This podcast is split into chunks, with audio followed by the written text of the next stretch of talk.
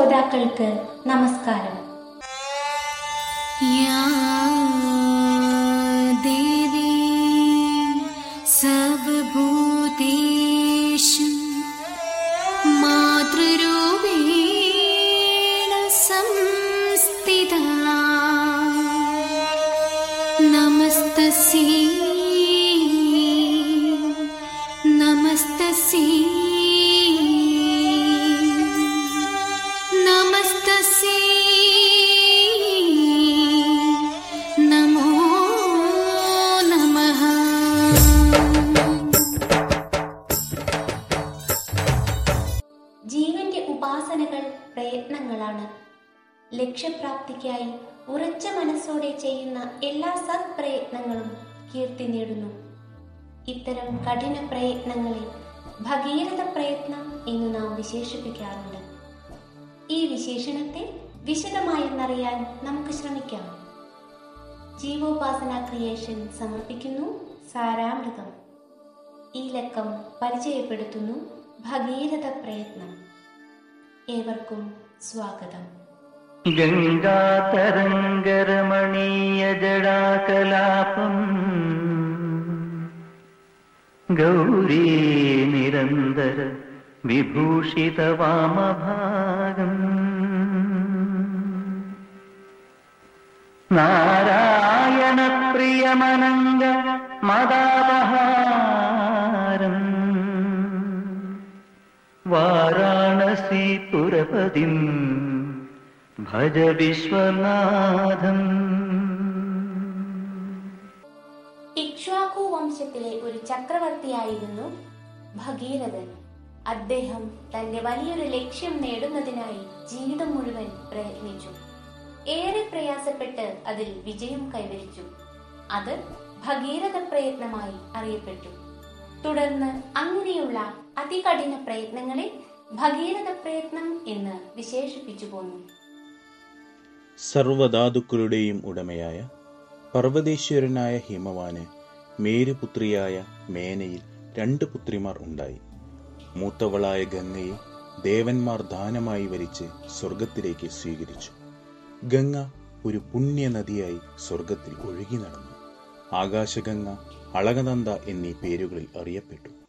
ഇളയവൾ ഉമ തപസ്സനുഷ്ഠിച്ച് മഹേശ്വര പത്നിയായി പാർവതി എന്നും അറിയപ്പെട്ടു. ഇനി നമുക്ക് ഇക്ഷ്വാകു വംശത്തെ ഒന്ന് പരിചയപ്പെടാം.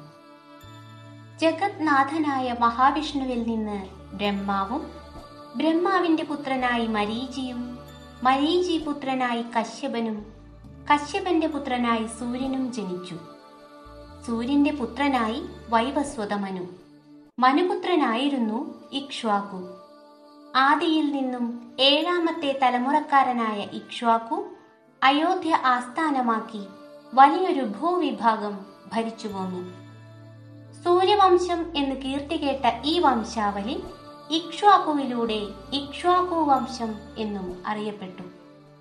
ഇക്ഷ്വാകുവിന് ശേഷം ഇരുപത്തിനാലാമത്തെ തലമുറയിൽ ത്രിശങ്കു ചക്രവർത്തിയായി. വിശ്വാമിത്രൻ പുതിയൊരു സ്വർഗം തന്നെ സൃഷ്ടിച്ചത് ത്രിശങ്കുവിന് വേണ്ടിയായിരുന്നു. ത്രിശങ്കുവിന്റെ പുത്രനാണ് കീർത്തിമാനായ രാജ ഹരിശ്ചന്ദ്രൻ. തുടർന്ന് ഇരുപത്തിയേഴ് തലമുറകൾ. അതായത് ഇക്ഷ്വാക്കുവിന് അൻപത്തിരണ്ട് തലമുറകൾക്ക് ശേഷം രഘു അയോധ്യയുടെ ചക്രവർത്തിയായി. അതോടെ രഘുവംശം എന്നും അറിയപ്പെട്ടു തുടങ്ങി. രഘുവിന്റെ പുത്രനായിരുന്നു അജൻ. അജപുത്രൻ ദശരഥൻ. ദശരഥപുത്രനായ ശ്രീരാമൻ ഇക്ഷ്വാക്കുവിന് ശേഷം അമ്പത്തഞ്ചാമത്തെ ചക്രവർത്തിയായി. ശ്രീരാമന് ശേഷം അറുപത്തിയൊന്ന് രാജാക്കന്മാർ കൂടി ഈ വംശാവലിയിൽ ഉണ്ടായി. സുമിത്രൻ എന്ന അവസാന രാജാവ് നന്ദരാജവംശത്താൽ നിഷ്കാസനം ചെയ്യപ്പെട്ടു. അതോടെ ഇക്ഷ്വാകു വംശം അവസാനിച്ചു. ഇക്ഷ്വാകു വംശത്തിൽ രഘുവിനും ഏറെ മുൻപ് ഇക്ഷ്വാകുവിന് മുപ്പത്തിനാല് തലമുറകൾക്ക് ശേഷം സഗരൻ അയോധ്യയുടെ രാജാവായി. കേശിനി സുമതി എന്നീ രണ്ട് പത്നിമാർ ഉണ്ടായിരുന്നെങ്കിലും രാജാവിന് പുത്രഭാഗ്യം ഉണ്ടായില്ല. ഏറെക്കാലത്തെ പൂജകൾക്കും തപസ്സിനുമൊക്കെ ശേഷം പത്നിമാരിൽ ഒരാൾക്ക് അറുപതിനായിരം പുത്രന്മാരും മറ്റേയാൾക്ക് ഒരു പുത്രനും ആ പുത്രനിലൂടെ ഇക്ഷ്വാകു വംശം നിലനിൽക്കുമെന്നും ഭൃഗുമഹർഷി അവരെ അനുഗ്രഹിച്ചു. സുമതി അറുപതിനായിരം പുത്രന്മാർക്ക് ജന്മം നൽകി. അവരേവരും ശക്തന്മാരും സുന്ദരന്മാരും ഒപ്പം അഹങ്കാരികളുമായി വളർന്നു. കേശിനിയിൽ രാജാവിന് ഒരു പുത്രൻ പിറന്നു അസമഞ്ജസൻ. അയാൾ ക്രൂര സ്വഭാവക്കാരനായി. തന്റെ പുത്രന്റെ ക്രൂരതകൾ രാജാവിന് ഏറെ വിഷമതകളും അലോസരവും ഉണ്ടാക്കി. അസമഞ്ജസ പുത്രനായിരുന്ന അംശുമാൻ സ്വാത്വികനും ഏറെ പ്രിയപ്പെട്ടവനുമായിരുന്നു. അസമഞ്ജസന്റെ ക്രൂരതകൾ കൂടിക്കൂടി വന്നു. പ്രജകളുടെ പരാതികൾക്ക് അവസാനം രാജാവ് തന്റെ പുത്രനെ എന്നേക്കുമായി വനത്തിലേക്ക് നാടുകടത്തി.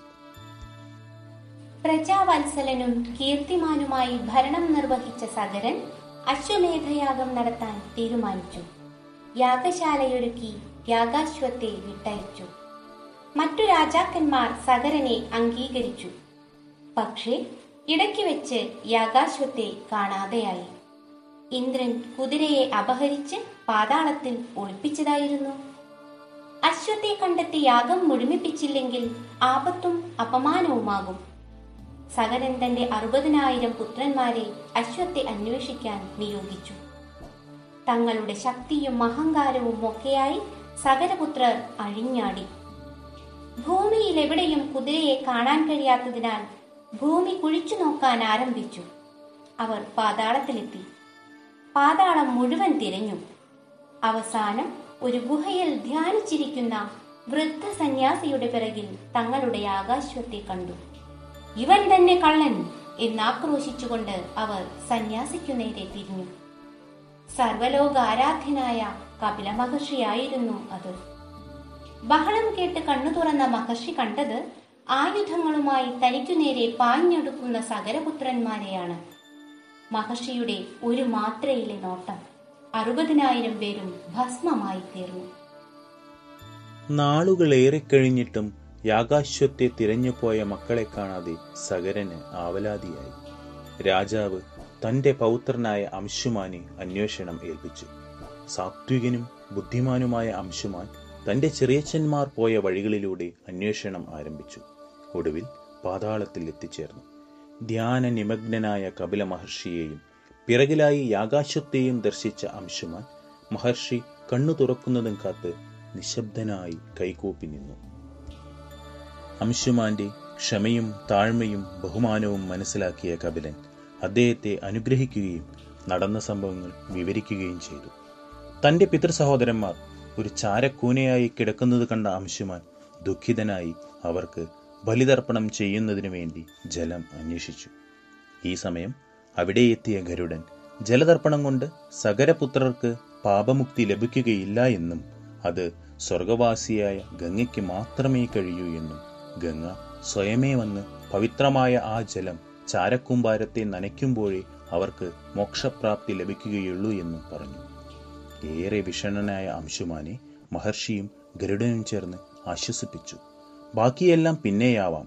ഇപ്പോൾ അശ്വവുമായി തിരികെ പോയി യാഗകർമ്മങ്ങൾ പൂർത്തീകരിക്കൂ എന്നും ഉപദേശിച്ചു. അംശുമാൻ കുതിരയുമായി സ്വരാജ്യത്ത് തിരികെ എത്തി. അശ്വമേധയാഗം വിജയകരമായി പൂർത്തീകരിക്കുകയും അങ്ങനെ സകരൻ ചക്രവർത്തിയായി തീരുകയും ചെയ്തു. പക്ഷേ തന്റെ മക്കളുടെ ദുർവിധിയും മോക്ഷപ്രാപ്തിക്കായുള്ള കടമ്പകളും സകരനെ ഏറെ ദുഃഖിതനാക്കി.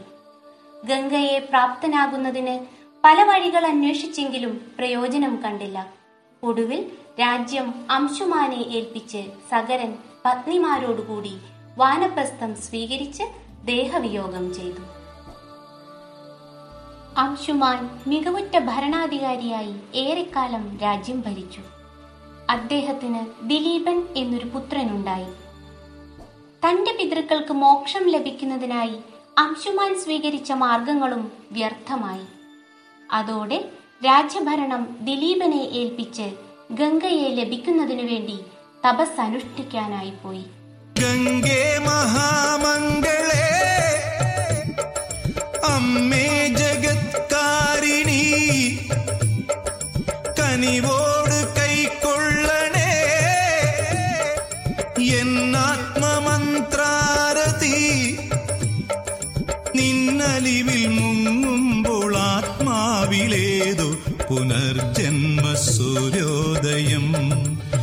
സൂര്യോദയം എന്നാൽ ലക്ഷ്യപ്രാപ്തി നേടാനാവാതെ അംശുമാൻ മരണപ്പെട്ടു. ദിലീപൻ മരണം വരെ രാജ്യം ഭരിച്ചു. എങ്കിലും ഗംഗയെ ഭൂമിയിൽ എത്തിക്കുന്നതിനായി ഒന്നും ചെയ്യാൻ സാധിച്ചില്ല. ദിലീപന്റെ മരണശേഷം പുത്രനായ ഭഗീരഥൻ രാജ്യഭരണം ഏറ്റെടുത്തു. ഭഗീരഥന് തന്റെ പൂർവികരെ മോക്ഷപ്രാപ്തരാക്കുക എന്ന ഒരു ലക്ഷ്യമേ ഉണ്ടായിരുന്നു പ്രാപ്തരായ മന്ത്രിമാരെ ഭരണമേൽപ്പിച്ച് സൈന്യത്തെയും കാവലേൽപ്പിച്ച് ഭഗീരഥൻ തപസ് ചെയ്യാനായി പുറപ്പെട്ടു.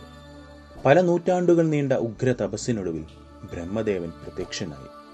തന്റെ പൂർവികർ മോക്ഷം ലഭിച്ച് സ്വർഗത്തിലെത്തണം അതിനായി ഗംഗയെ പ്രാപ്തമാക്കണമെന്നും ഇക്ഷാകുവംശം നിലനിർത്താൻ തനിക്ക് ഉത്തമനായ ഒരു പുത്രൻ ഉണ്ടാവണമെന്നും രണ്ടു വരങ്ങൾ ഭഗീരഥൻ ആവശ്യപ്പെട്ടു. ബ്രഹ്മദേവൻ ഇരുവരങ്ങളും നൽകി. എന്നാൽ ഗംഗ സ്വർഗത്തിൽ നിന്നും താഴേക്ക് വരുമ്പോൾ അവളുടെ പതനശക്തി താങ്ങാൻ ഭൂമിക്കാവില്ല. സഹായിക്കാൻ മഹേശ്വരന് മാത്രമേ സാധിക്കൂ. അതിനായി പ്രാർത്ഥിക്കൂ എന്നും ഉപദേശിച്ചു. ഭഗീരഥൻ പിന്തിരിയാൻ തയ്യാറായില്ല. വായു മാത്രം ഭക്ഷിച്ച് ഒറ്റക്കാലിന്റെ പെരുവിരലിൽ നിന്ന് തന്റെ ഉഗ്രതപസ് തുടർന്നു. സംവത്സരങ്ങൾ കൊഴിഞ്ഞു വീണുകൊണ്ടേയിരുന്നു. ഭഗീരഥൻ തന്റെ പ്രയത്നം തുടരുക തന്നെ ചെയ്തു. സന്തുഷ്ടനായ മഹാദേവൻ പ്രത്യക്ഷനായി ഭഗീരഥന്റെ പ്രയത്നത്തെ അനുമോദിച്ചു. ഗംഗയുടെ പതനശക്തിയെ തന്റെ ശിരസിൽ ഏറ്റുവാങ്ങിക്കൊള്ളാമെന്ന് അനുഗ്രഹിച്ചു. പല തലമുറകളുടെയും ആഗ്രഹം അങ്ങനെ ഭഗീരഥന്റെ പ്രയത്നത്താൽ ഫലം കാണുന്നു. ബ്രഹ്മകൽപ്പന അനുസരിച്ച് ഗംഗ ഭൂമിയിലേക്ക് പോകാൻ തയ്യാറായി. വാഗ്ദാനം പാലിക്കാൻ മഹാദേവൻ ഹിമവാന്റെ ഒരു ഉന്നത തടത്തിൽ നിലയുറപ്പിച്ചു. കൂപ്പുകൈയുമായി ഭഗീരഥൻ മുകളിലേക്ക് നോക്കി നിന്നു. സമസ്ത ദേവഗണങ്ങളും ഋഷീശ്വരന്മാരും ഗംഗ ഭൂമിയിലേക്ക് വരുന്ന മഹനീയ കാഴ്ച ദർശിക്കാനായി എത്തിച്ചേർന്നു. പെട്ടെന്ന് ആകാശത്തൊരു ഗർജനം. ഗംഗ ആകാശത്ത് എത്തിയതായിരുന്നു. ഗംഗേ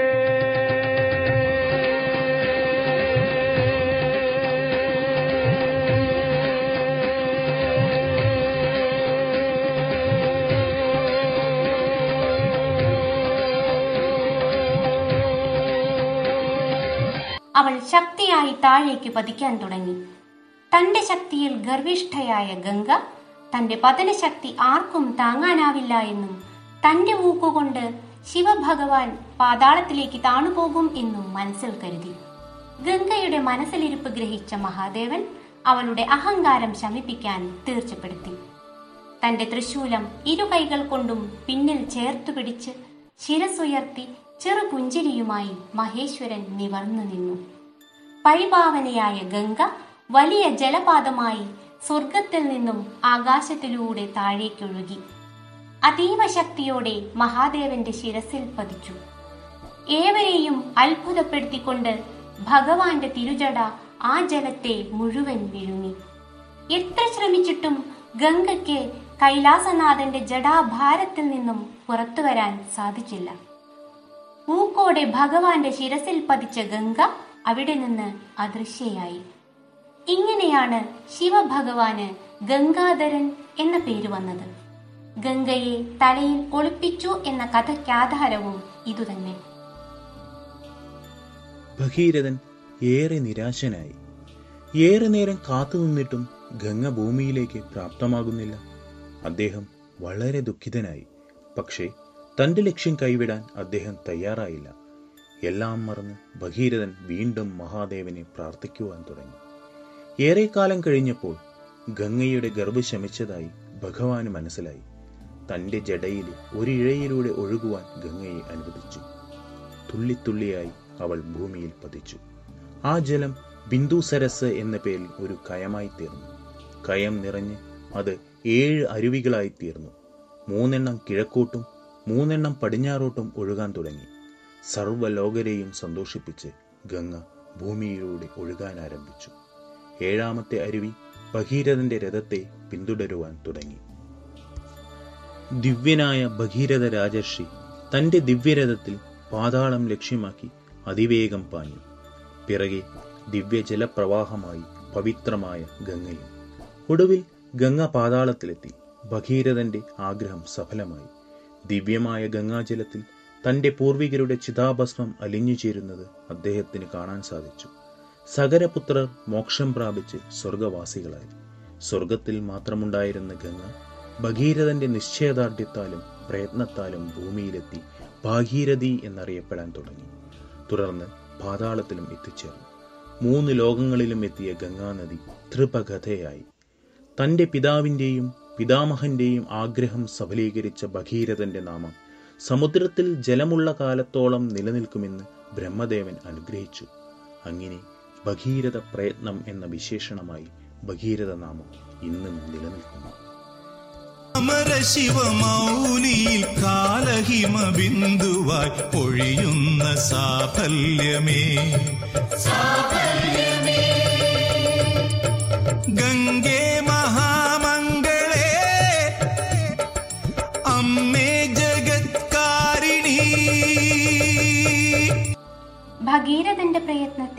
മനസാ പ്രണമിച്ചുകൊണ്ട് ഭഗീരഥ പ്രയത്നം എന്ന ഈ ലക്കം ഉപസംഹരിക്കുന്നു. സാരാമൃതം മറ്റുള്ളവരിലേക്ക് പങ്കുവയ്ക്കുവാനും നിങ്ങളുടെ നിർദ്ദേശങ്ങളും അഭിപ്രായങ്ങളും ഞങ്ങളെ അറിയിക്കുവാനും അഭ്യർത്ഥിക്കുന്നു. ഈ ലക്കം ശബ്ദം നൽകിയത് ശ്രീമതി ശ്രീജ പിള്ളത്ത് ശ്രീ രാജേഷ് ഒറ്റപ്പാലം. ആശയം രചന സംവിധാനം ശ്രീ രാംജി പെരുമുടിയൂർ. ഏവർക്കും നന്മകളെല്ലാം നേർന്നുകൊണ്ട് നന്ദി. नमस्कार। देवि सुरेश्वरि भगवति गङ्गे त्रिभुवनतारिणि तरलतरङ्गे शङ्करमौलिविहारिणि विमले मम मतिरास्तां तव पदकमले। भागीरथि सुखदायिनि माता तव जलमहिमा निगमे ख्यात।